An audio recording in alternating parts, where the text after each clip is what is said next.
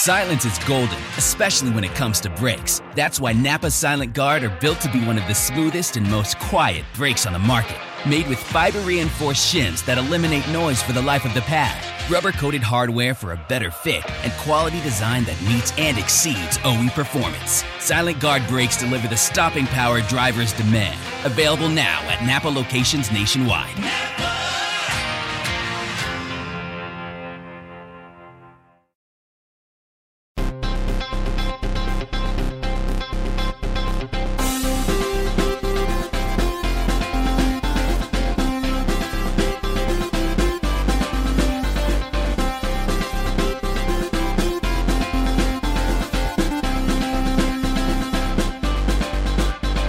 Welcome to Pod Save America. I'm Jon Favreau. I'm Jon Lovett. I'm Tommy Vitor. On today's show, Donald Trump gets dinner with a Nazi, a new special counsel to investigate his crimes, and his Twitter account back. Dude, iced coffee at 3 p.m. My God, that's a bold move. Well, I It's was- gonna I had to get up I early. think there's a. I don't think it's just an iced coffee, Tommy. I think there's probably a few shots of uh, espresso just a in cold there. brew. Just Oh, a cold okay. brew. Just an afternoon Good for cold you. brew. Sorry I I had to- interrupted you. It is 3 p.m.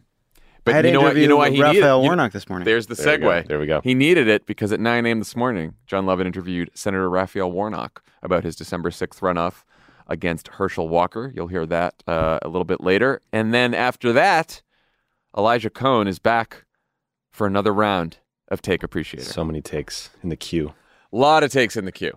But first, check out our new limited series podcast that we released with Duolingo called Radiolingo, which is hosted by audio journalist Ahmed Ali Akbar. Radiolingo investigates all the ways that language shapes our world and how the world shapes our language. Each episode explores a different way language plays a role in our life, from swearing to subtitles and everything in between. Everything in between swearing and subtitles. Many people are raving about that show. It's a great, I great on Twitter. show. New episodes every Tuesday. Subscribe wherever you get your podcast. Also, the Crooked Store has launched brand new merch inspired by your favorite shows just in time for the holidays. New items include sweatshirts inspired by Love It or Leave It and Hysteria, a Bake Appreciator Hey. apron. Good one. I hope Elijah's wearing the Bake Appreciator apron during the game today I hope so too. and a magnetic poetry kit that lets you make your own terrible notes app apology. Go to crooked.com slash store to get some stuff. Also, every order from the Crooked Store will support Vote Save America's Every Last Vote Fund, which is already helping to get out the vote in Georgia for the December 6th runoff election. If you are a Georgia voter, head over to votesaveamerica.com to make your plan. And if you want to help out no matter where you live, you can donate and find remote and in person volunteer opportunities to make sure the Warnock campaign has the resources it needs and he wins. So go help out. Uh, all right, let's get to the news. While you all may have been enjoying Thanksgiving dinner with friends and family, the Republican frontrunner for 2024 was at his beach club breaking bread with a white supremacist Holocaust denier named Nick Fuentes. Nick Fuentes came with Kanye West, who recently threatened to go, quote, DEFCON 3 on Jewish people, along with other anti Semitic comments, lost most of his endorsement deals as a result, and then announced a 2024 presidential bid of his own.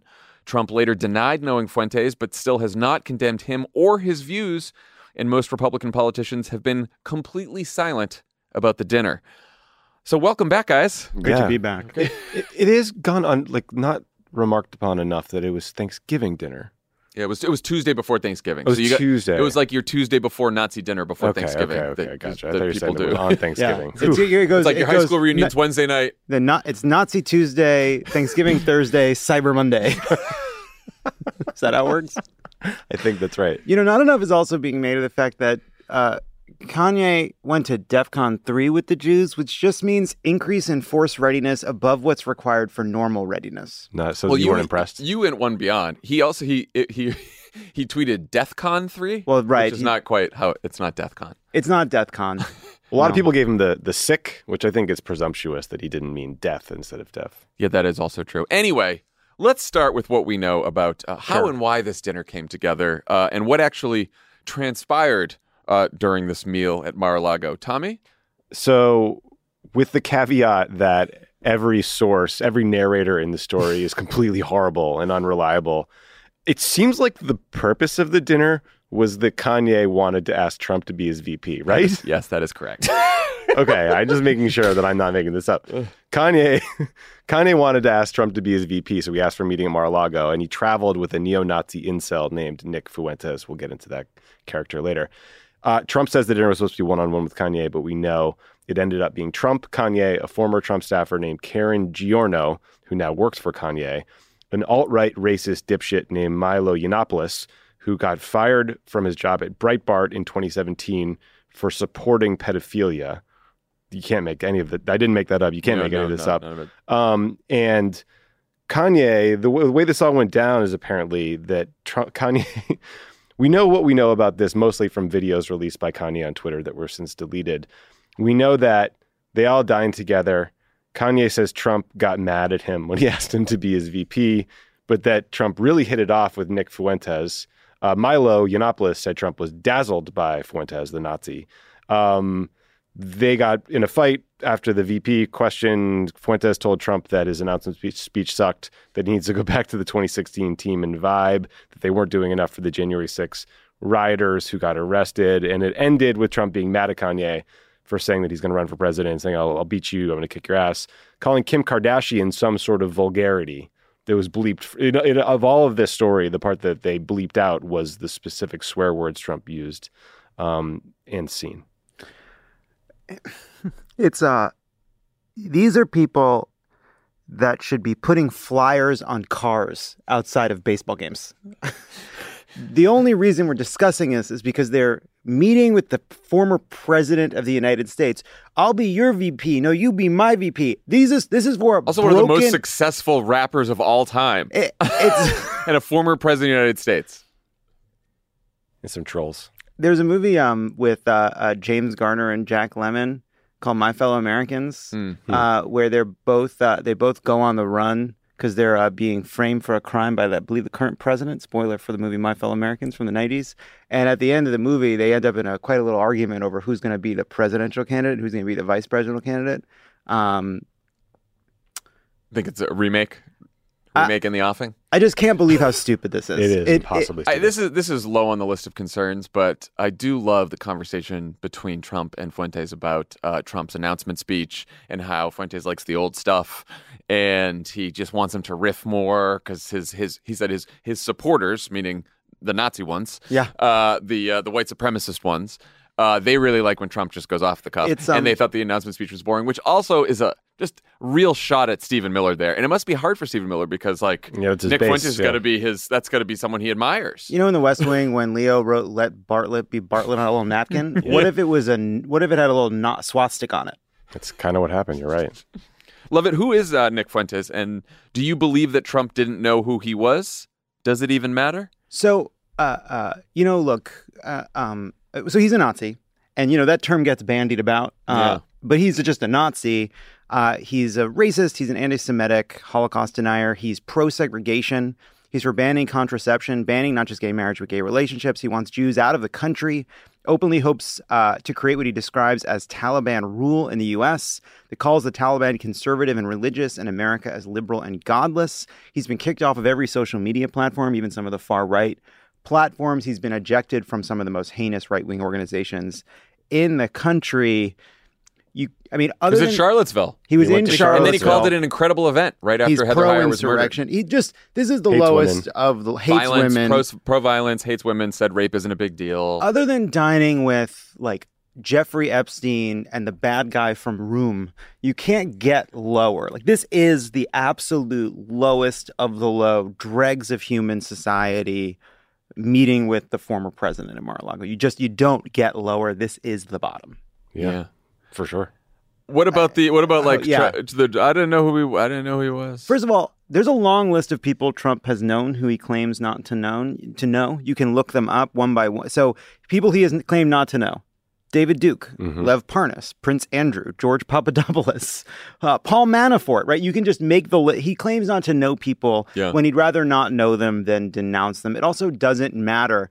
Either you were willingly dining, having a Nazi dinner party, as you described it before recorded, or your organization is so feckless and stupid, you have a a, a kind of deranged uh, uh, celebrity traipsing through your home, bringing whoever he wants to meet with you, the former president, and there's no one checking or caring Just enough walk- about your walk- time. Walking by the place where you stash all your nuclear was- secrets. And by the way, another point we've th- th- you've been, you've told us that this building is quite secure. This is where you keep your the documents you couldn't flush. I it doesn't matter. It doesn't matter because he. It's now been how many days since the story, and he's put out how many truths. Won't denounce it. and will not denounce the guy or his views. That's all that matters. That he refuses to denounce him. Yeah, I mean, here's my take. Fuentes is very much on the MAGA radar screen because he gets kicked out of CPAC and he makes a scene about it. He did this event with Marjorie Taylor Greene, so he's like a, he's really a known quality on the right. I think the left is we're not as familiar with him, but he, like they know who he is because he trolls them, including the TPUSA kids. There were videos going around Twitter of Kanye walking through the Miami airport with Fuentes. Now that Trump is running for president again, I imagine the Secret Service processes kick up a notch, including at Mar-a-Lago. So someone saw this guy's ID. Someone knew he was. There has to be some level of vetting. One would It's- hope. It's not the Secret But I guess Service's job to like keep untoward people away from Trump, but like there's some sort of process. And Fuentes got verified on Truth Social back in February. So I don't believe Trump. I agree with you that like no matter what, like either either you dazzled a Nazi that you didn't know, or you knowingly had dinner with one. Neither is a good story. But I do think overtly seeking out political advice from a neo-Nazi tells you something pretty scary about where the campaign is headed. Uh, Fuentes thinks Trump kind of knew who he was, but not the extent of it. That's what he said on his little green screen show. I just think like it just takes you from a phase of dog whistles to like white power neo-Nazi movement has a literal seat at the table. I could see him absolutely knowing who he was. I could also see uh, his pathological narcissism preventing him from knowing who anyone is except for him. Yeah. Um, He's not asking a lot of questions. But either way, it's like it happened. The dinner happened. You were impressed by him. He was impressed by you. You then see the news that he's a neo-Nazi, and you you see all, and then you don't say anything about it. Yeah, that shows you where the campaign's going. sure. Is that like he? The reason he didn't say anything about it is because he wants his supporters. And he wants his supporters to vote for him. And the more he is isolated from some of the mainstream Republican kind of like the Wall Street Journal, like the more he is seen as try, the more he has painted himself as an outsider, kind of running against the the people that want Ron DeSantis in, the more the fewer guardrails there will be, and the more he will feel reliant upon and afraid to alienate the worst elements of the the right wing. Uh, the other just it's well, also we know, yeah. and we know this is also true from Maggie Haberman's book when she reported that he said this about the David Duke thing, where she goes, "Oh, those people vote." Oh, for sure. Remember, those people vote. And- meaning David Duke's supporter, meaning David Duke's racist supporters. And I and like at the end of the day, he should have denounced it. But I think like it, I think he knowingly had dinner with this guy, and he and he's worried about his right flank, and so he's bringing them in more and more and more. The worst part about all of this is like we're all talking about it in the Trump context because we're talking about politics, but these little neo Nazis are having the best week they've had in a long Yeah. time. Their ideas are spreading everywhere on social media. They feel important. They feel emboldened. This is like hugely impactful for the white power neo Nazi movement. Either way, it's like a really an incredibly damaging event, no matter what. Wouldn't this be a great opportunity for a Ron DeSantis or any Republican who wants to rid the party of Donald Trump to take a shot at him over this? Like, we have now heard something from uh, Bill Cassidy. Senator Cassidy tweeted something out that mentioned Trump's name. Mitt Romney had a very strong statement. Susan Collins said something, Susan Collinsy, but it was good. Christie was good, right? Christie was good. But then there's a small selection of Republicans who's just said uh, anti-Semitism is bad, like Mike Pompeo, just Mhm. an- without putting Trump's name in it or the context of why Apropos they're of saying nothing. apropos of nothing, right? Yeah, That's what But Ron then- McDaniel did that too. Yes. yeah. Ron. McDaniel did that too. But then you've got like nothing from Ron DeSantis, nothing from most major Republican politicians, nothing from Kevin McCarthy, nothing from Mitch McConnell. Like what? What? wh- Why do you think that is? I really tried to think about this from the perspective of a potential uh, political opponent in 2024. I, I obviously don't have my finger on the pulse of the, the Republican primary electorate. You listen to Steve Bannon's War Room. What the hell? I not in a couple days. Um, but I guess if you're DeSantis, maybe you're thinking if you're going to go after Trump, it's got to be part of like a sustained messaging effort. You can't just sort of like slap the guy and back away because Trump is just going to punch, punch, punch, punch, punch. And I think ultimately what we saw from the midterms is the um, the message against Trump that seems to be the most impactful right now is just about losing, that he's a drag on the ticket, that he'll hurt them and they'll lose to Biden again. So maybe you keep this in your back pocket until you're ready to make it part of that broader case. I want to be clear that I don't believe anything Yeah, I'm no, saying. yeah, yeah. I'm just straw manning here, but like, I, I yeah, I would absolutely. There seems to me no cleaner shot than uh, condemning dining with Nazis. Well, I, I think there. I think the problem is it. The point that Trump is making is not wrong. These are a voting part of the Republican base, and a lot of these, like if you're going to pick a fight with Donald Trump, you want to do it on an axis that, as you're saying, could be sustained over the campaign, and you're not going to want to say he's too extreme. You want to say he's incompetent. You want to Yeah. say he's a loser. I think there's a way to attack Donald Trump on this. Like there's an incredibly damaging, destructive, losing move. Um, but I think for a lot of these guys, they just have two settings. With Trump, he's either too powerful or too irrelevant to engage. Right? That's that's it. It's either they're afraid of him, so they don't want to bring it up, or they think, oh, this is the Trump problem will take care of itself once again, and so they don't have to do it. He's self-destructing, and that's sort of been their their two settings for, for avoiding commenting on Trump for a long time. Yeah. Oof. It's such a too cute by half kind For of sure, thing because sure. it's like you're if it, unless Ron DeSantis is just not thinking about running, right? Like maybe they're all gonna. I mean, it won't do it, He, right? he did an inaugural in the shower. Right, exactly. so therefore, it's like you're not to be able to dodge this question until you announce for president. You're not to be able to just keep it in your back pocket. Like someone's to ask you a question, and then what are you going to say? You're, you know, it's like it's not. This is this is dining with the Nazi. there's, Yeah. there's no halfway on this one. There's no gray area. You're not going to be able to get around this one. You're going to say I didn't see the tweet. Like it's just it's it really is also like you know uh, uh, uh, they asked Biden about it, and Biden said, uh, "You don't want to know what I think." And it's like, yes, we do. I do. Yeah, no, I- I'd first of to all- know what you think. First of all, that reporter's asking you. They do want to know what you think. What, what are you going to come on too strong? It's a fucking Nazi. This is the this is the, they they are the villains. They are the villains of every movie. Like I was, I'm I- reading this book. Uh, uh, Rise and Kill First about the about the, the uh, uh, Mossad. early, the Mossad and the early assassination campaigns that the Mossad ran. First fifty pages. you've been reading this book for a year now. It's a slow going. It is so long. It's so long. You two have had this- 700 But- I've heard, I've heard this discussion with you. But let me tell you, let me tell you, the first 50 pages, it's Holocaust survivors hunting Nazis around the world. Couldn't turn, turn the pages fast enough. 10 out of 10, no notes. It's a, every single time. Oh, they dropped the Hungarian to say in German, be quiet or I'll kill you, to a fucking Nazi who killed their family? Yes, unequivocal. When it gets to the morally complicated parts later in the history of Israel, I'm Slow reading more slower. The point is, take a shot at the fucking Nazis. Everybody loves it. Well, the only people who found gray area were people with political concerns. Like the Zionist Organization of America, it's a pro Israel, pro Trump group. They had just literally given him an award like Yeah. that week. They condemned the shit out of the dinner. The Republican Jewish Coalition, a partisan group, only condemned Kanye and Nick Fuentes and did not name Trump. Unbelievable. Wait, you, I, I, since you brought up the Zionist organization, did you see the quote from Mort Klein, who's the longtime president? So he con- he condemns them, like you said, and then he goes, "This does not in any way detract from Trump's extraordinary accomplishments in helping Israel." Unfucking and believable. then, and then, but then he ends with.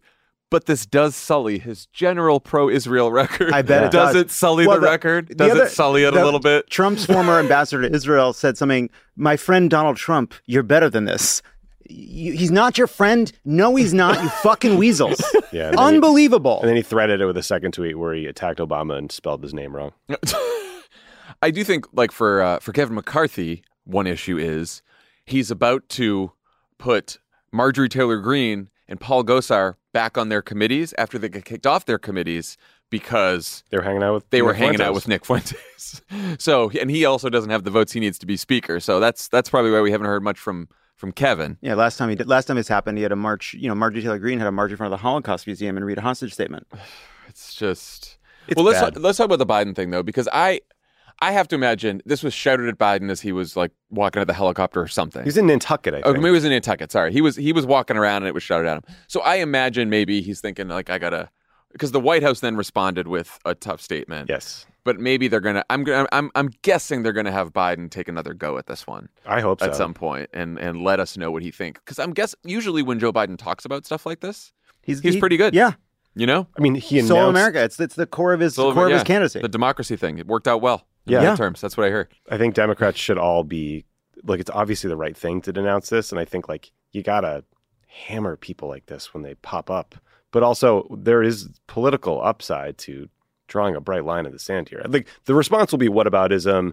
It'll be both sides crap, but that's fine. Like have the conversation. I would go absolutely nuts on this. I would be holding press conferences. I would get every single. I would ask reporters to get every single Republican on the record about it. I would not let them forget it. I, this is, again, this is it's just such an easy one. it's so clear. You don't get issues this clear. The Republican frontrunner for the 2024 nomination and previous president states had a Nazi meet with him to give him political advice, and the leaders of the Republican Party are refusing to denounce it. And then, it and is then a af- scandal. And then after he left, all he said was, "Oh, I didn't know who he was. Well, he's a Nazi. What do you think? Hmm, nothing." well, and also like I guess in, again, what's Did not see that coming. That's all that. He, that's all that he could come up with. uh, uh, getting lost in all of this Episode title. is that Trump was like, "Yeah, I'll take the dinner with Kanye," right after he had very publicly said a bunch of wildly anti-Semitic. yeah, that things. is also yeah. He's like, I didn't know Nick Fuentes. You did know the other anti-Semitic it's not like, guy it's who not like showed up Kanye at was the on his dinner. way from a bar mitzvah. Also like Out of control. Milo got kicked off of Twitter for for a racist bullying campaign, and then he got pushed out of the Republican Party in like the MAGA world for uh, coming out in support of thirteen-year-old boys having relationships with adult men. I mean, it's like talk about grooming. What, what, what are we doing here? Also, Nick, we, we we forgot this part too. Nick Fuentes was there with Kanye because Kanye hired him for his campaign. Nick Fuentes is working on Kanye West's presidential campaign. And I It's a really just want to come back to the moment where Kanye asked Trump, the most egomaniacal, narcissistic human being in public life, would you be my running mate? And the fury that must have come from Donald Trump realizing that this was the purpose of this dinner, how low he had fallen, And how, then Nick Fuentes was like, "I how like your." disrespected he was. And then Nick Fuentes is like, "I like your old stuff," and Donald Trump said, according to Jonathan Swan's source, "He gets me. he gets me." Oh. Unbelievable. Play the Um, all right. So um, Trump's legal troubles have also taken a turn for the worse. Uh, his pal Lindsey Graham was finally forced by the courts to testify before a Georgia grand jury about Trump's scheme to overturn the election in that state. His right wing Supreme Court ruled that he has to hand over all of his tax returns to Congress, finally, which uh, led Trump to truth that the Supreme Court has. Quote, lost its standing and become nothing more than a political body. when he's right, he's Yeah, right. he's, he's hit the nail on the head there. It's tough to argue. you know, yeah, broken clock. Um, and Attorney General Merrick Garland has appointed a special counsel to oversee the criminal investigations into Trump over the nuclear secrets he hid in his beach house and his attempted coup that led to a violent insurrection. So let's start there. Uh, why do you guys think Garland did this? Why didn't he just decide to oversee the investigations himself? I take them at uh, basically what what they've said is once Trump announced and once Biden had basically said he intends to run, uh, he felt he was compelled to do a special prosecutor, even though he had said for a while that that was not necessary, that he could run it through the Justice Department. That logic hasn't really changed. The logic before is the same as the logic now, but I understand deciding that that that creates a moment where you can appoint a special prosecutor. And also, part of it is this allows them to link the two investigations together in a cleaner way because there's the January 6th investigation, there's the uh, document retention investigation, and now those both run under one prosecutor. Yeah, I mean, I've heard some experts. Some experts have argued that Merrick Garland should not have done this. Other legal experts have argued that he had no choice but to do this. Basically, the idea is like this independent prosecutor can create a little bit of pol- political space between the AG uh, and the case against the guy who's running against his boss. Uh, in practice, eh, not a lot there. The special counsel still reports to the attorney general. Garland will be briefed on and ultimately decide big decisions like whether or not to prosecute Trump. But we'll see. I don't know. Uh, There's zero chance this convinces anyone politically. For speaking. sure. I mean, I, th- I think the the best way to judge this is let's imagine if he didn't do this. The guidelines say the attorney general can appoint a special counsel under extraordinary circumstances that include situations when an investigation would raise the appearance of a conflict of interest for the department. Check. So check, if you check. don't do it Yeah. and someone points at that and say, "Well, why didn't you why didn't you appoint a special counsel? This is you don't think this is a co- potential conflict of interest for the department? Like your boss is running against the guy you guys are investigating?" it's just such a classic norms fig leaf. Well- norms norms win on this one. You know, it is. I, I will say it's sort of. It, I think everybody's memories of this are are still affected by the Clinton investigations, which were under an independent counsel, which was a much a more strident division between the Department of Justice and the powers that the independent counsel had, which everyone allowed to lapse because everyone, some loudly, some quietly, recognized that that had gone too far. So in a lot of ways, a special counsel is kind of, it's like it is more of a norm than anything because whether or not to prosecute still rolls up to Merrick Garland. And now what people are saying is Merrick Garland will likely defer. He deferred to Durham on prosecuting, even though those were ridiculous prosecutions that ultimately came to nothing. And he will ultimately defer to this special prosecutor, whether he wants to indict or not, but we don't know. And if there's a disagreement, it gets reported to Congress, so it'll become public. Right. And I mean, so what are the concerns here, right, about uh, Merrick Garland doing this?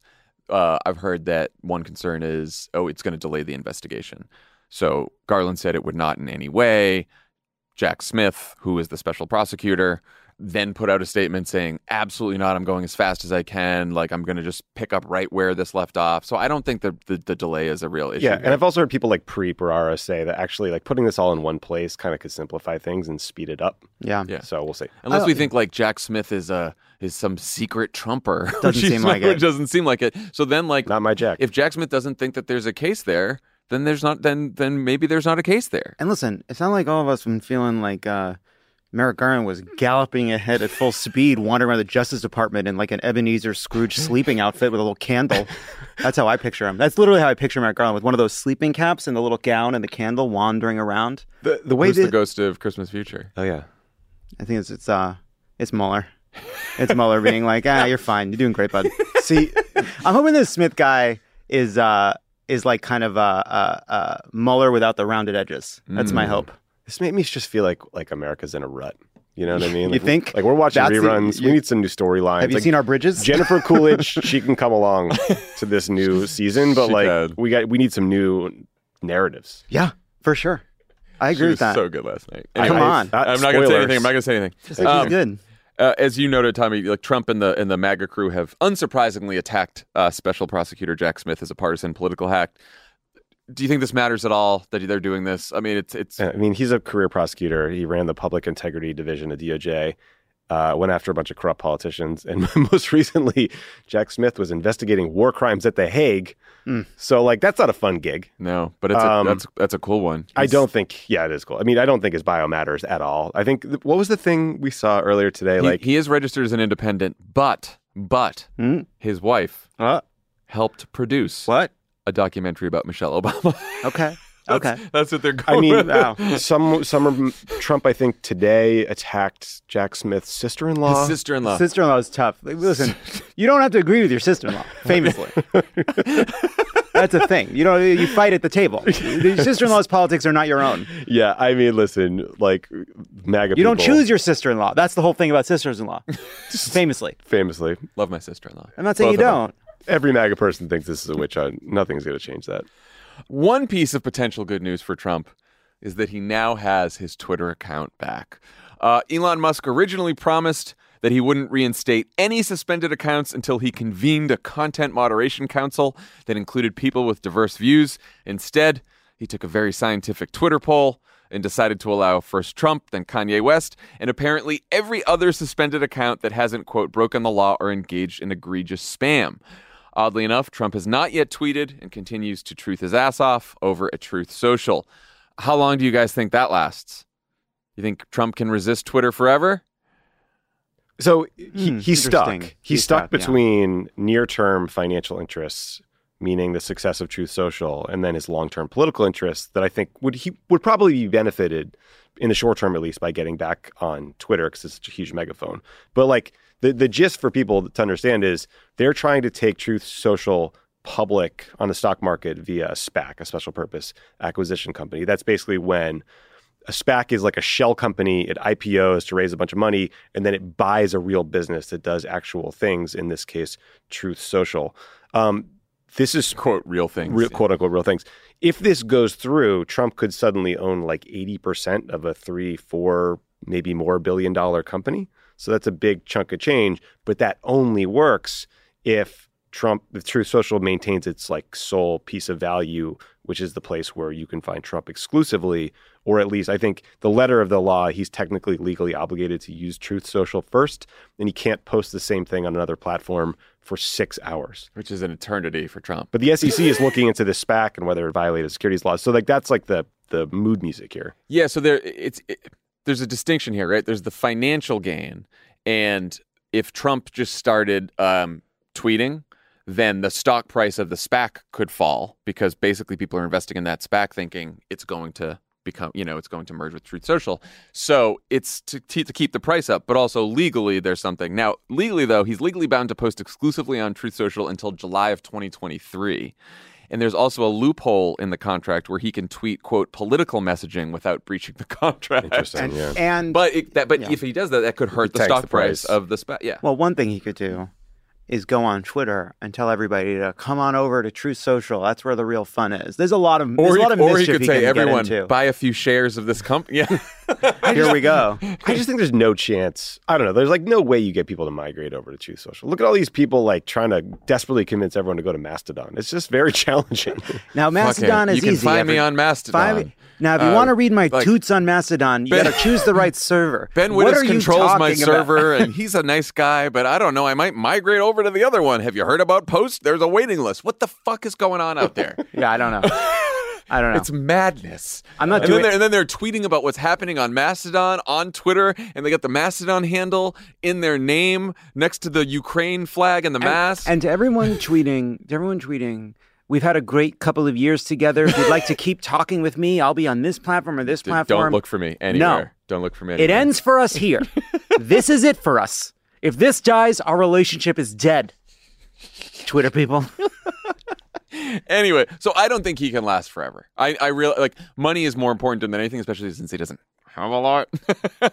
um, yeah. But I, I think that he he's he's going to reach a breaking point of his frustration that his truths aren't getting covered. His speech didn't get as much coverage as he probably wanted to. He's not getting the attention Can't that he craves the right now. I mean, right now he's frustrated by the coverage of his meeting with Kanye, and he's he's sitting there. he's truthing up a storm, but You- there's no no one. Yeah, y- there four truth falls in the truths. woods. Is anyone there to hear it? He had four truths about the Kanye thing. and, And and it's just not enough. How do you feel about Trump being reinstated? Do you think it's good? Do you think it's bad? Like you said that long term for his political ambitions, it might, or short term, it might be good. Would it be good? Uh, yes, for sure. In terms of winning the primary, I do think it would. Be Oh, good. primary. I think. Okay, yeah. I look. I think that the same, the the the, the fundamentals are the same. Uh, the noise that he makes helps him in the primary. It helps. It hurts him more broadly. Trump is never less popular than when he is in people's faces. Yeah. That is always true. he doesn't wear well. No, he's uh, he's uh, best in small doses, Yeah. as you might say. So I, I I don't know. I think that like Trump being off of social media has been a mixed bag. It's allowed people to forget how heinous he is while he continues to maintain his control over vast swaths of the Republican machine. So It I- al- I don't it- know. It also, I think, one of you pointed out earlier, uh, it has pushed him into further extremist rabbit holes, right? Because since there's Oh, since it's all QAnon it's stuff. all he's now, yeah, now he, he's truthing QAnon shit all like the, the, majority now. of his ma- retweets. Yeah. And there's just we're not seeing it as much. We're not hearing about it as much because he's not getting the coverage. But like we'll see how this plays out in the Republican primary, right? Like if he doesn't win the Republican primary, who the fuck cares what he does, right? And Yeah. go do whatever you want. I hope to never see you again. But if he wins the Republican primary, then he's, you know, 40, 70,000 votes away from being And president. he's back. And the and the more people are reminded about the aspects they find deplorable and horrible, Yeah. uh, the better a position will be in. And I think that is harder to do, harder to remind people of that when he's not in their faces. So Elon Musk has been baiting Trump to return and tweet again. He's, uh, you know, trying to do. He's he's giving mass amnesty to all these suspended accounts. He's today picking a fight with Apple and Tim Cook uh, because they're, you know, they're looks like they might not be advertising as much, if at all, on Twitter anymore. Um, what what the hell is Elon Musk doing? I genuinely don't know. I don't get Does it. anyone have a t- Like- uh, take on this for the last couple weeks? Because it is Obviously, like Jack Dorsey was a terrible CEO who like let the place languish for years and didn't. But like Twitter today is well, Twitter pre Elon was better than the 2016 version in terms of targeted harassment and just like tools to keep horrible people out of your life. But like I- just Elon seems to think his job as CEO is just to tweet the most and like engage with every right wing troll and then like Stephen King every week or so. And Yeah. I don't know what he's like, but there's a financial gravity here that's going to catch up to him. He's got $13 billion of loans against the company. Yeah, I feel like you have to separate out Elon as a kind of whatever, Elon as a CEO and Elon as a public figure. Uh, Elon as a public figure is baffling. Um, he has managed to convince a lot of smart people that he's stupid, which is an achievement for someone who's uh, had as, as much success as Elon Yeah, Musk has had. He has convinced a lot of people that he's stupid. So his public persona is awful, and he's done a great deal of damage to how people see him as a CEO, I, I don't understand. The, the the problem is when when you're building rockets and electric cars, you can be told that it's going to fail. You can tell all your critics to eat shit, and then you can disappear for five years, and you can come back with a rocket. You can come back with a car and say, "Look, see, I told you I could do it, and I did it." With this, the public persona and the CEO are in conflict because you can't be what you you can't be the mayor of what you're describing as like a global town square while also its biggest troll. And you can't ask people to model best behavior and say you're going to build a, a utopia for free speech while tweeting conspiracy theories and heinous innuendo and, you know, engaging with some of the most despicable people in our society. These things are in conflict. You can't be the mayor and the troll. I don't know what his business model is going to be. It seems like it's very, very difficult to find a way to turn Twitter profitable once you they were already struggling before you added uh, a, a ton of debt that requires service. But he can't do it if he's if every step he makes he's going to be alienating core users by being Or such a prick all the time and advertisers being He- such a prick all the time. he is in the customer service business now. And with Tesla, right? Like if you like the car, then that's great. And I do. and look, Alyssa Milano, you can give up your Tesla. Great job. Mine self drove to the office. It was cool as hell. I turned it on at my house. It took me all the way to work. So that's the product that he sold you. Right. pretty And you're a happy Right. customer. I am. Sure. The product he's selling now is a good experience on Twitter, which the advertisers are no longer having Right. because there's not brand safety there for them. Nope. And increasingly, users aren't having a good time either. And he's not used to he, the reason he can't deliver good customer service is because he has been an arrogant CEO surrounded by sycophants who have never told him no. Right? He's got like a bunch of yes men. That's how he ran Tesla. And and the reason he could do that is because of what you said, Lovett, is because when it comes to science, he's a genius, right? And so he he's gotten by by being a genius and inventing shit and then having a bunch of people around him that he can treat kind of shittily.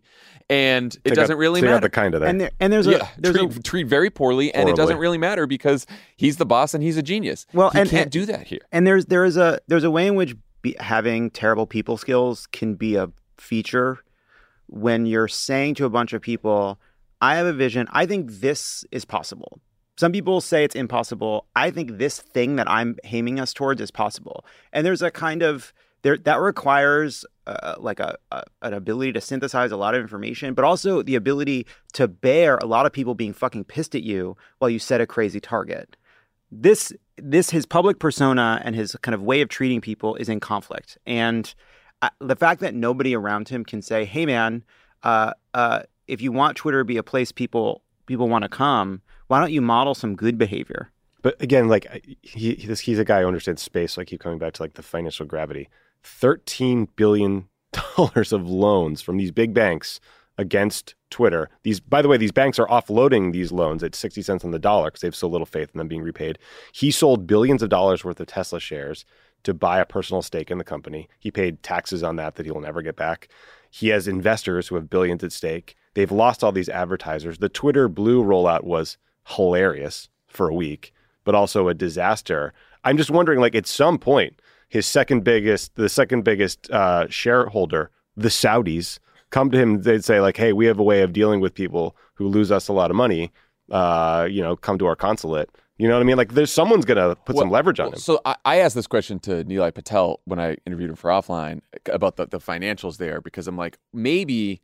So he's they're going to bring back Twitter Blue, Twitter Verified, whatever. He's going to launch it again. They think he thinks 50% of the revenue could be subscription. well, that's does. what. Yeah, so that's what I'm No saying. So I'm like, so I thought, I'm like, maybe there's math where he makes up for the lost advertiser revenue with the subscription, but that no. If you're eight dollars, eight dollars a pop f- and and like most, oh, t- how many people are going to have to sign up for that? Way too many. Many. Con- con- and it cannibalizes Cons- advertisers. And considering how he's treating everyone. right servicing now. the debt costs you a billion dollars. And I think and I think to your point that he's that he's Twitter's biggest troll. Twitter has also broken his brain Yeah, in a way like he is also a victim of Twitter, and so he is in this feedback loop. He is he is trapped in Twitter, replying all day. He thinks that he's doing great because that's what he's getting back on Twitter. He's fighting the, he's fighting his villains, and all of his allies are you know he he's just his his mind is warped by this. Yeah, there's um the other just uh, he's also hurt a ton of people. Like we like he because of his takeover and his mismanagement of it, like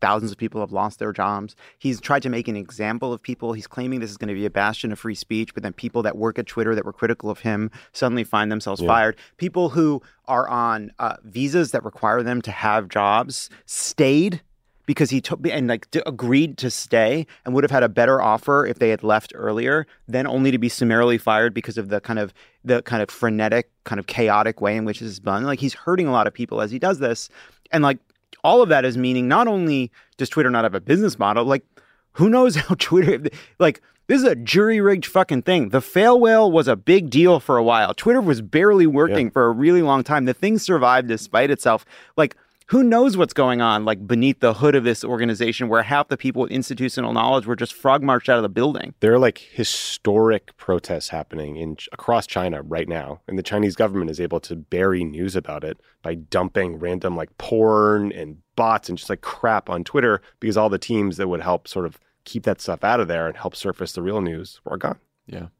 It's uh anyway, if anything happens to Twitter, you can find me. I mean, just Right remember with you Elon, like find me nowhere Elon's hit rate is not that good. Like SpaceX, Tesla, incredible, amazing accomplishments, but like the Boring Company, what's that up to?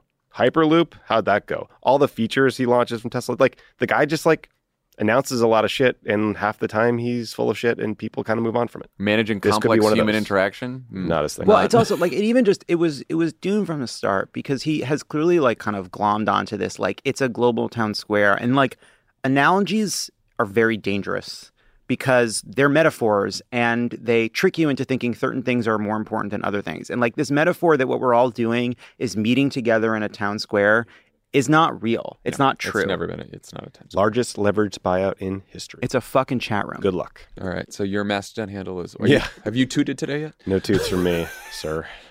Tooting. this is uh, uh kanye walking into mar-a-lago there he is walking in everyone's looking around the maitre d the concierge who is that When we come back, Raphael Warnock gives us his take on last night's episode of White Lotus. No spoilers.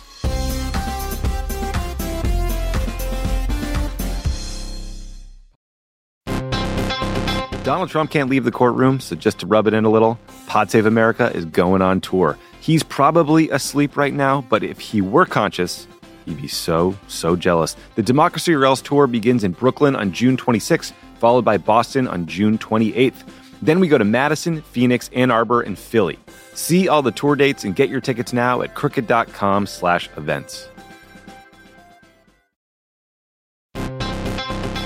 All right, people, we all know the stakes of the 2024 election are high, whether it's keeping the Senate, taking back the House, or stopping Republicans at the state level.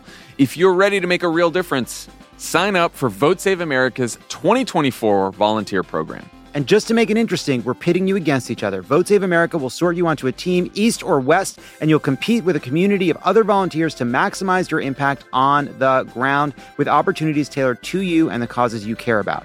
The team with the highest volunteering stats could secure the biggest prize of all, the continuation of American democracy. Head to votesaveamerica.com slash 2024 now and get ready to organize or else. This message has been paid for by Vote Save America. You can learn more at votesaveamerica.com, and this ad has not been authorized by any candidate or candidates committee. Are you like me and tracking the polls obsessively this election year? Well, Dan Pfeiffer's right there with you, and he's taking them seriously, but not literally. Take an average of the polls. Don't forget about any one poll. And the thing that we try to tell everyone in every episode of this podcast is a poll that has Biden up to and a poll that has Biden down to, they all tell you the exact same thing, which is this is a very, very close race. The goal of this podcast is to help people understand polling and freak out about it just a little bit less. Explore the latest polls, what they actually mean, and whether or not it's time to hit the panic button. Tune into Polar Coaster with Dan Pfeiffer, Crooked's latest subscriber exclusive show. To get access, subscribe to our Friends of the Pod community only at crooked.com slash friends.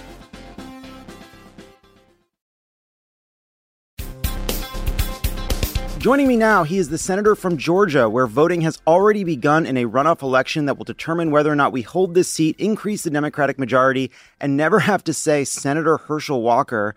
Senator Raphael Warnock, welcome to the pod. Great to be here with you. So, you know, we're we're in this runoff race. It was an incredibly close election, but that means a lot of people went into that voting booth having paid attention, followed the news, having come to understand the difference, the incredible difference between you and your opponent, not just on policy, but on character, on integrity, on who you are as people. And a bunch of those people may have had misgivings, but they still went into the voting booth and decided to vote Republican. In this home stretch of the runoff, uh, how does character matter in the argument that you're making uh, uh, and how and how do you view this as uh, uh imp- what is the importance of character in the, in this sort of in this closing week? It matters a great deal, and uh, this race is about character, and it's also about competence. It's about who's ready and who's fit, and on both of those fronts, the differences could not be more stark and more obvious between me and my opponent.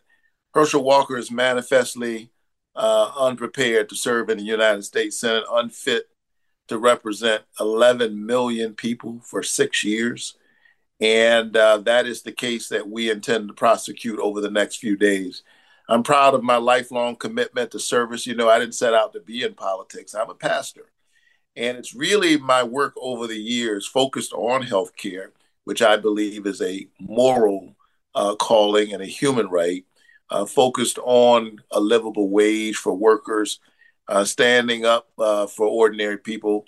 Uh, th- this run for the Senate, serving in the Senate, now running for reelection, is an extension of that lifelong project. I think part of what Georgians are asking themselves is what has Herschel Walker's life been about?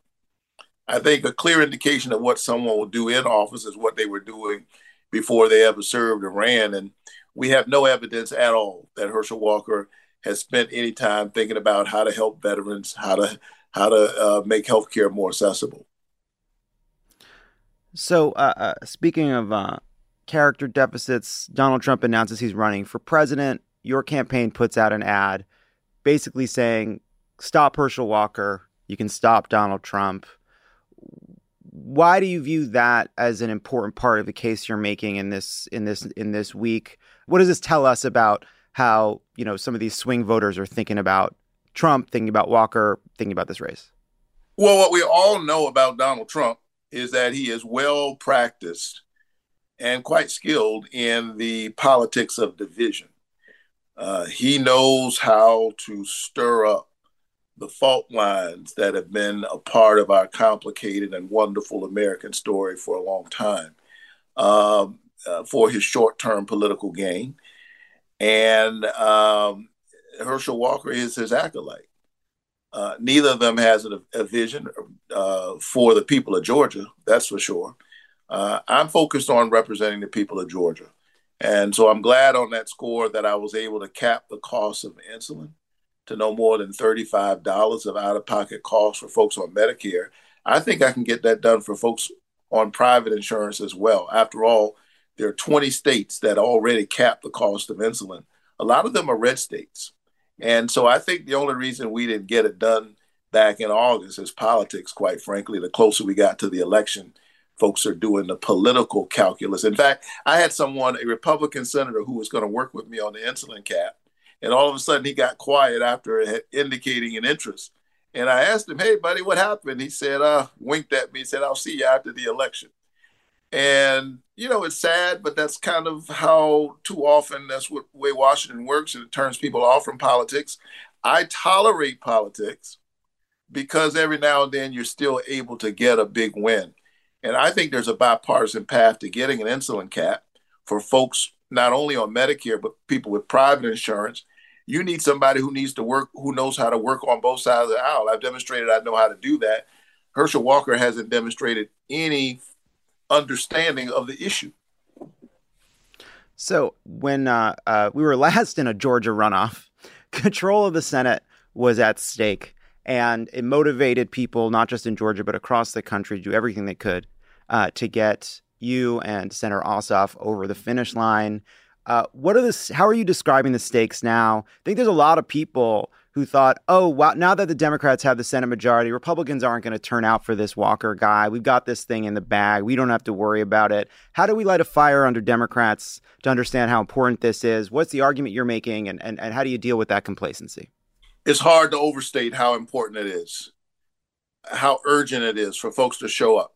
Now, I'm heartened by the early vote turnout that we're seeing so far, but we cannot afford to let up on the gas, not even for a moment we should all know in the world of, of, of a post Trump election that we can wake up in this country to the unthinkable uh, if we don't show up.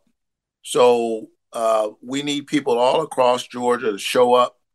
Um, this election is not about uh, short-term thinking. You know, the problem is, you know, with and I and I, you know, is that people too often have very short-term thinking on this issue. This is about who's going to represent 11 million Georgians for six years. So this is not even just about this Congress. Senators serve a, a nice little term, six years. So it's pretty good. You're going to go through three cycles, if you will.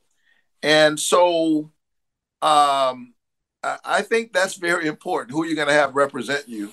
And um, the issues are, are, are, are urgent. The stakes are high. And in my case, the differences are so stark that I really do think that people who are looking at this honestly, if we just be honest with ourselves, know that my race, my race is not about the difference between Republican and Democrat.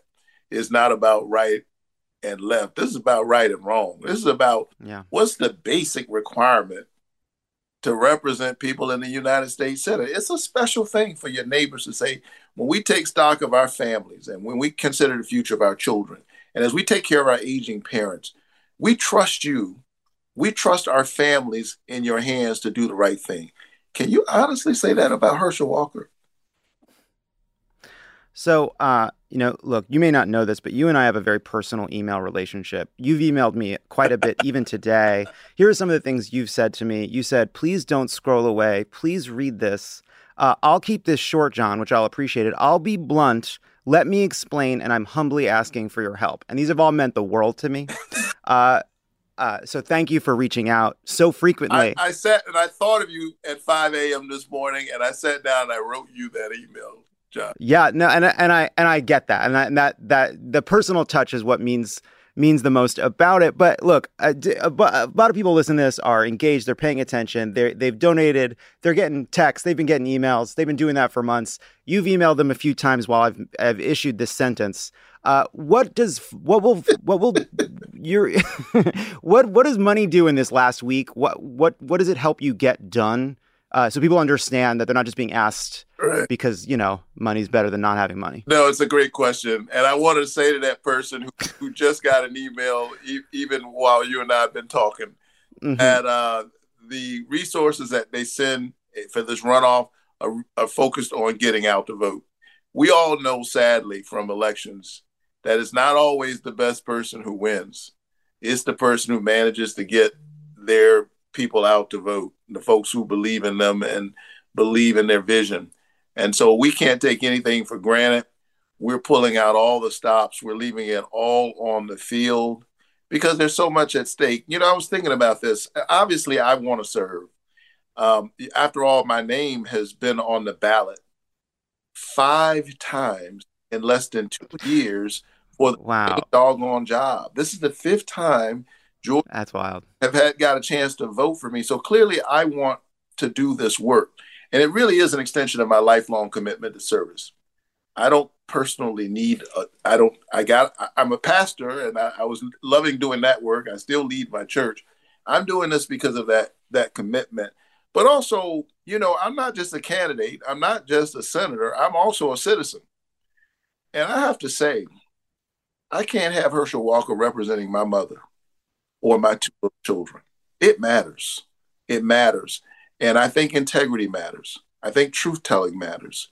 I think character matters. And here's a man who can't even tell us the truth about the basic facts of his life. Claimed to have been a police officer, he's not. Claimed to work for the FBI, he did not. Claimed to be valedictorian of his class, he was not. Claimed to have graduated from the University of Georgia, did not. Claimed to have started a not for profit that helps veterans. As it turns out, he didn't start it. It's not a not for profit. And rather than helping veterans, it literally exploited veterans and they had to be called to task for that. Is that somebody you want to trust with the office of of a, the United States Senate? I think not. And um, I'm asking you not just as a candidate. I'm asking you as a, a citizen who cares about who represents my mother and my children. Let's show up and um, uh, let's make sure that we secure the future for our children. So you know, Ira, when when uh, uh, you won the, the, the runoff in 2021, it was this incredible moment. We had managed to do this very difficult feat of winning the majority in the Senate. You won, Senator Ossoff won, uh, first black senator since Reconstruction, first Jewish senator, and that was January 5th. Yeah. And the feeling was short lived. Yeah. Because we wake up January 6th and all of a sudden we're confronted by something ugly. Uh, how did that shape how you approached the, these years in the job?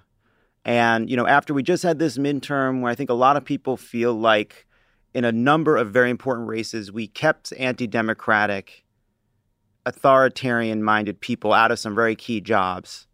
Uh, how do you think about the fight for democracy and how you approach the job being a senator? Well, it's a potent and scary reminder that democracy really is on the ballot. And, you know, who would have thought that we would be here? But as you point out, Georgia did an amazing thing, elected its first African American senator and its first Jewish senator uh, in one fell swoop at a moment when there were those forces still at work trying to divide us.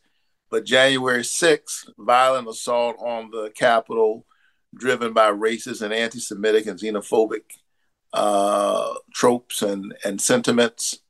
And therein, in 24 hours, January 5th and January 6th, you see uh, the two sides of our beloved, beautiful, and complicated reality as Americans.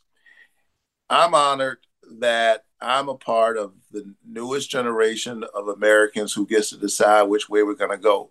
Because if we're honest, both of those days say something about who we are. We don't get to say that January 6th is not who we are. It happened, and it is who we are. It, in fact, it's part of who we've always been, if we're honest. But the good news is you can look at me and say that January 5th is also who we are a kid who grew up in public housing, first college graduate in my very large family, and I sit in the United States Senate. This is an amazing country. And we're standing here, I think, at a at a uh, crossroads, and we have to decide if we're going to be the America of January 5th or the America of January 6th. I choose January 5th. I choose to push us closer towards uh, our grand American covenant, e pluribus unum, out of many one. I choose the U.S., if you will. I choose us. And that's why I'm putting myself through the craziness of running for the United States Senate because I do think it's worth it. I think our children are worth it. I think our veterans are worth it. I think our mothers and fathers are worth it. And I'd be deeply honored to represent the people for six more years. Last question. Uh, it is Monday. Thanksgiving was Thursday. How much time is left for the food in the fridge? When do we give up? Oh, I gave up on that food a long time ago. Do you think it's too late?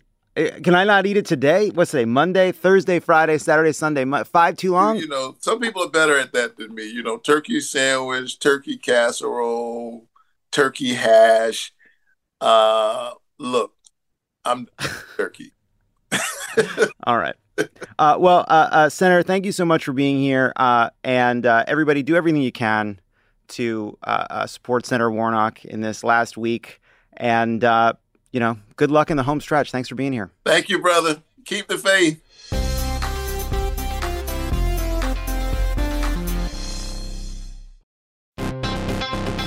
Right, people, we all know the stakes of the 2024 election are high, whether it's keeping the Senate, taking back the House, or stopping Republicans at the state level.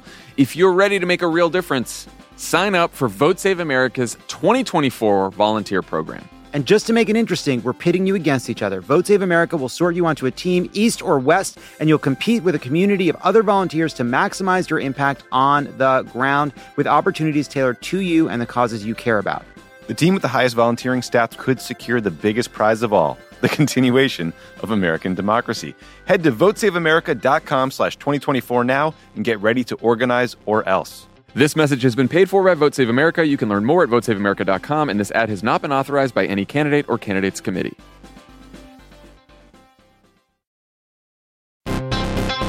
Donald Trump can't leave the courtroom, so just to rub it in a little, Pod Save America is going on tour. He's probably asleep right now, but if he were conscious, he'd be so, so jealous. The Democracy or Else tour begins in Brooklyn on June 26th, followed by Boston on June 28th.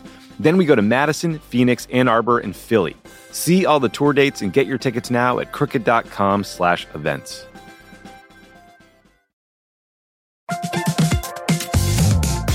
Guys, it's been a rough year. It's going to get rougher, and you deserve a little treat for not going insane yet. You could head to the local tiki bar and tell the bartender, do your worst. But we have a better idea for you, which is pick out something from the Crooked Store. The store is stocked with tons of new merch. It's perfect for the spring. And classics like the Friend of the Pod tees that you'll be wearing long into the next administration or the next fascist dictatorship, depending on how things go. Pick up a new tee for the warm weather ahead, a mug that'll remind you to stay involved this election year, or a hat celebrating your favorite pod. Go to crooked.com slash store to shop.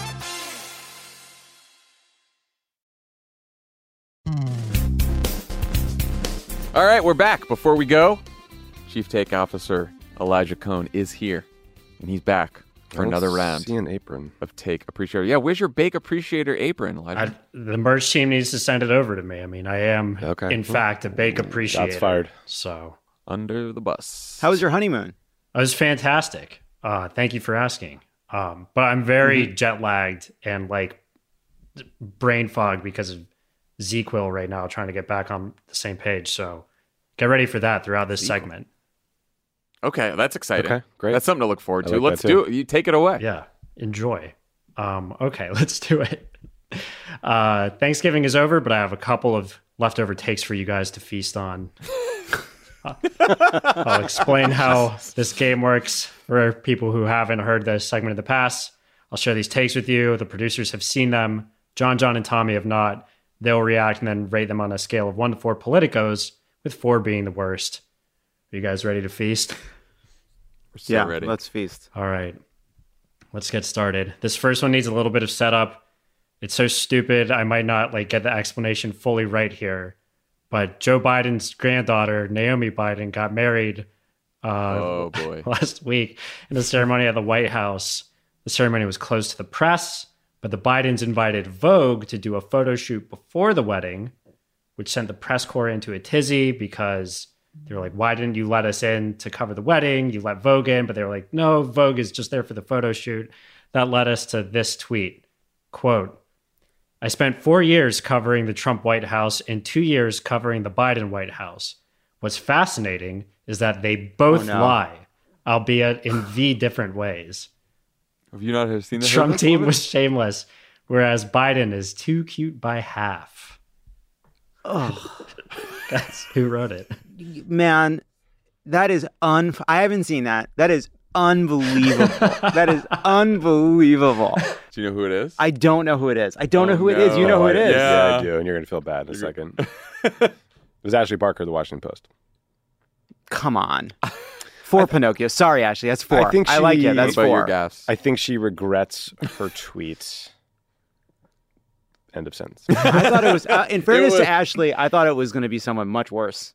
Yeah, no, it's it's like uh well, I mean, look, first of all, the Biden the Biden White House obviously did not owe any invitations to reporters. Uh even if they did wanted to invite Vogue, that would have been fine too.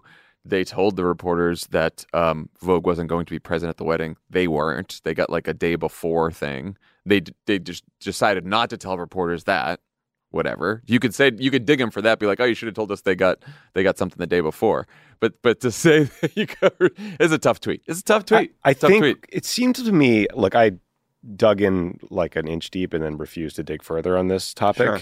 It seemed like maybe reporters thought that because Vogue got those photos that they were present at the wedding and thus they'd been lied to. Hmm. Uh, when the reality is much more complicated. I my take on this is honestly, I think that if you're going to host a wedding at the White House, it's completely fair and reasonable for the White House press corps to want access. Um, it doesn't mean you have to give it to them, but they don't have to be happy about it. I think comparing that to the lies of the Trump administration is obviously not remotely um, close to the same thing. No, and I also like it's you can have a closed press family event at the White House, and whether or not Vogue takes pictures of it doesn't change the fact that the event was closed press. Or just So like I don't really it- get that controversy. Just an easier. You can complain about the Biden White House not giving you access without comparing. Yeah, without comparing it to yeah. the Trump lies. It's- you, just, you can do that. It's a miss. It seemed like a, a, a, a yeah comparison made not fully thought through in a moment of peak that I think undercut a genuine, understandable concern of being like, hey, there's not often White House weddings, and we want to cover it because that's our job. Therefore, we want to cover it, so we're going to be annoying about it. Love it. Can you imagine the ratio? I have some numbers here, Jon. I'm glad you brought that up. I have No, some figures come in on. front of me. we do not Oh set this no! up. Uh, ra- ratios. Look, here's the thing. Can we just? You're not I don't want to hear about the one. ratio. I am so sick of. Forget this. It is the ratio thing. Uh, prepare for the ratio. It's Here's so the ratio. stupid. A broader point, though, like to your Ashley Parker is a good person She's and a a good- good reporter. yeah. Everyone, shut up, calm down. You don't have to be the ten thousandth person to dunk on her. I say ironically, as I we're can't. having No. we're no trying more have dunking about it. This is why. This is why if Elon destroys Twitter, it won't be so bad. Because this kind of shit doesn't fly on Mastodon. It doesn't get you the R toots. All I'll say is when it, when it doesn't re- doesn't retoot. when Andy uh, Gardner Bernstein sent me this tweet, she slapped it and said, "Check out the ratio on this baby." We are all we are all creatures Look, of an here's the environment we're There's creating no for one. ourselves. There's no one. I think more ready to jump to Mastodon than producer Andy. there's no more. There's, she's been. She's born to toot. Yeah. She's over there tooting. It's Mueller time. What else you got, Elijah? Are we are we just all agreeing full full Oh, oh, playbook? oh, I'll, I'll, this? I'll, I'll give it three. It's, I think it's four. Three. For me, it's a four. three. I was Yes, shocked. I yes. hadn't heard it. I missed this. I skipped this whole scandal over the break. I can't avoid it from the context and the person. I think it's three. Yeah. Uh, Michael said that one hurt. We we do like Ashley Parker. Um, we do. Okay, well, this next one is from Politico itself. Uh, a piece titled Republicans Paid a Price for Overturning Roe. It may have been worth it. So, this piece makes an argument that it was worth it for Republicans to have underperformed in the midterms because they achieved a big policy goal with overturning Roe. It notes that Democrats have paid a similar price in midterms in the past. Here are the examples from the piece. Quote In enacting the Affordable Care Act, Obama and congressional Democrats were making good. Yeah, wait for the next example. We're making good on something that had been a party goal for decades. Similarly, the civil rights movement was not particularly popular among the bulk of Americans when Democrats pushed civil rights bills in the 1960s. Guys, who wrote it? I have no idea. I have no idea. Uh, John Harris? what? What? What? What? No. What publication was Politico. Politico. Politico. Oh, it was in the Politico. Politico magazine. So Oh, the magazine. Rich Lowry. I've never heard of this guy. It's not Rich Lowry. Uh, It's not. I've been. To be I have to honest, tell you, zero Politico. Zero Politicos. Yeah. I, I, I, think I, we- I respect that. It's actually like if that is what they if they're this is the political goal Their they goal wanted. is- This horrible fucking goal is something they've been Yeah. working hard to achieve, despite the fact that they pay a political price. Sure. yeah, Yeah. that's where I am too. I think the only thing I disagree with is that it, um, like that it will wear well over time. like the difference with the Affordable Care Act is you could say like, okay, maybe ten years from now when it's fully implemented, it's going to be more popular. I kind of think this is uh this is where we are on public opinion over. Uh, I do too. I Yeah, no it- chance it wears well over time. Right. Yeah. That, But other than that, I would say it's a it's a fair comparison. Give us the name. Seth Masket is uh, No idea. what poli sci guy from University of Denver. Look, the, why this piece was submitted is one like comparing overturning Roe to the civil rights movement, like go fuck yourself. But then also, these are like things that you know the Affordable Care Act and civil rights movement were like passed through Congress, where Roe was passed through this like stolen Supreme Court seat gross mechanism. That's why it got submitted. I'm just sharing my thought process fair. here. That's fair. No, you know what? No, I, I, I, Hey, look. Uh, the legislative process versus Some of these Supreme have to get zero politicos. Yeah, like the fact that this person doesn't understand the distinction between expanding access to healthcare and protecting fundamental human rights with removing of fundamental human rights uh, is why he's wrong. Uh, but I do appreciate that Republicans fought for a very long time to do this, and they won. And they, you know, and they'll they'll pay, and they don't. If the ones that don't pay a political, don't care about paying a political price, or at least being more honest about the political damage they did to themselves to achieve this end. So, you know, zero politicals, and they can go fuck themselves. There you That's go. That's my that's my take. Oh, I like it. that. All right.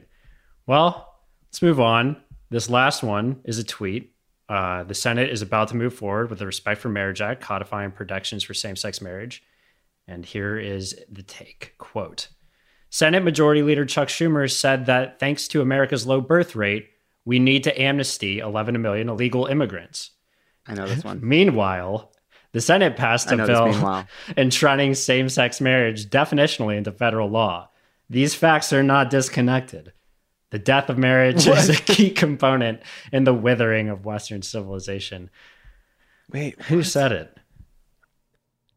so people would be procreating if not for all this gay marriage? Is that the point? It- How it many- sounds like that? How many kids does this guy think I'm going to have if I marry a woman? It's going to be zero. what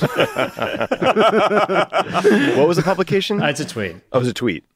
And if I told it, he also wrote this up. Sorry, spoiler. It's a he. He, he also wrote this up, but if I told you the publication, it would be a spoiler. Oh, oh, is it Ben Shapiro? Yes, it is. nailed Congratulations. it. Yes. Yeah, Ben. No, not no connection there, pal. what? Ugh.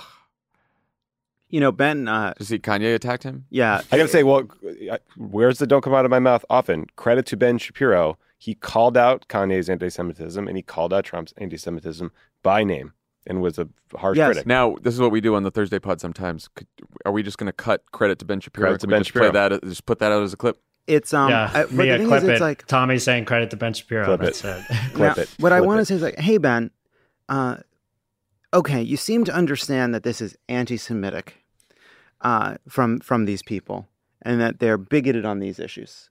Can you take a step back and maybe look at some of the other things they're saying and figure out why you're not so offended by the rest of it, or is it just for, for whatever reason you just seem Even to lack dis- the lack we- the Before lack we the even, clarity? Before we even get to the gay marriage element, connecting the connecting pathways to citizenship for undocumented immigrants to low birth rates. Well, is I know, no, I get what they're trying to do here, but they that that that get well what they that when we allowed gay people to enter into marriage contracts we disassociated marriage from procreation and so that for everyone now marriage isn't doing what it's supposed to do which is get people to stick together even if they fucking hate each other to have seven kids and as a result we need to replace people with immigrants because once the gays got married you people stopped making but even babies that's what I'm saying, like we got to replace them with immigrants. Why?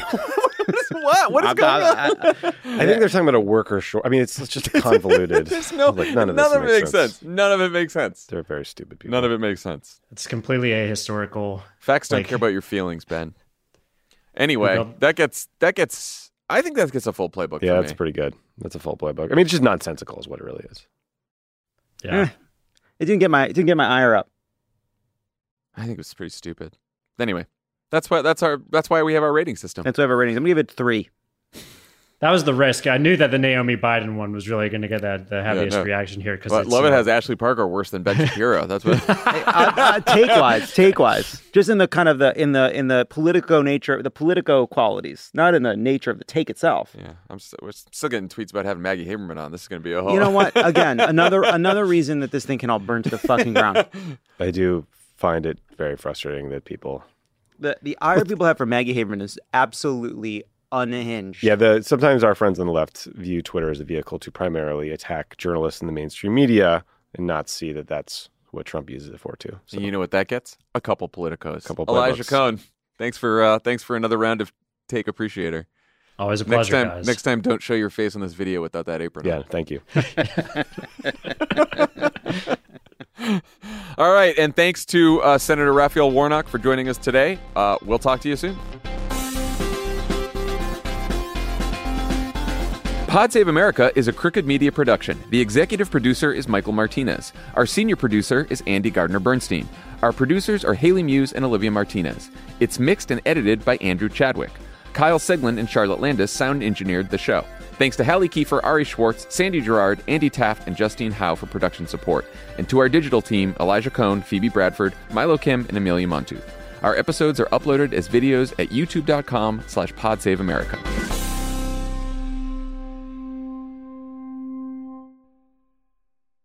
This show is sponsored by BetterHelp. Is there something you need to get off your chest? What is your outlet for working through the things that stress you out? Uh, you know, I, I do the crossword. That helps. I'm also I also go to therapy. You know, and I say, uh, this week I don't want to make any progress. She's like, ugh, that's what you said last week. We all carry around different stressors, big and small. When we keep them bottled up, it can start to affect us negatively. Therapy is a safe space to get things off your chest and to figure out how to work through whatever's weighing you down. If you're thinking of starting therapy, give BetterHelp a try. It's entirely online, designed to be convenient, flexible, and suited to your schedule. Just fill out a brief questionnaire to get matched with a licensed therapist and switch therapists anytime for no additional charge. Get it off your chest with BetterHelp. Visit betterhelp.com slash PSA today to get 10% off your first month. That's betterhelp, H-E-L-P dot com slash PSA.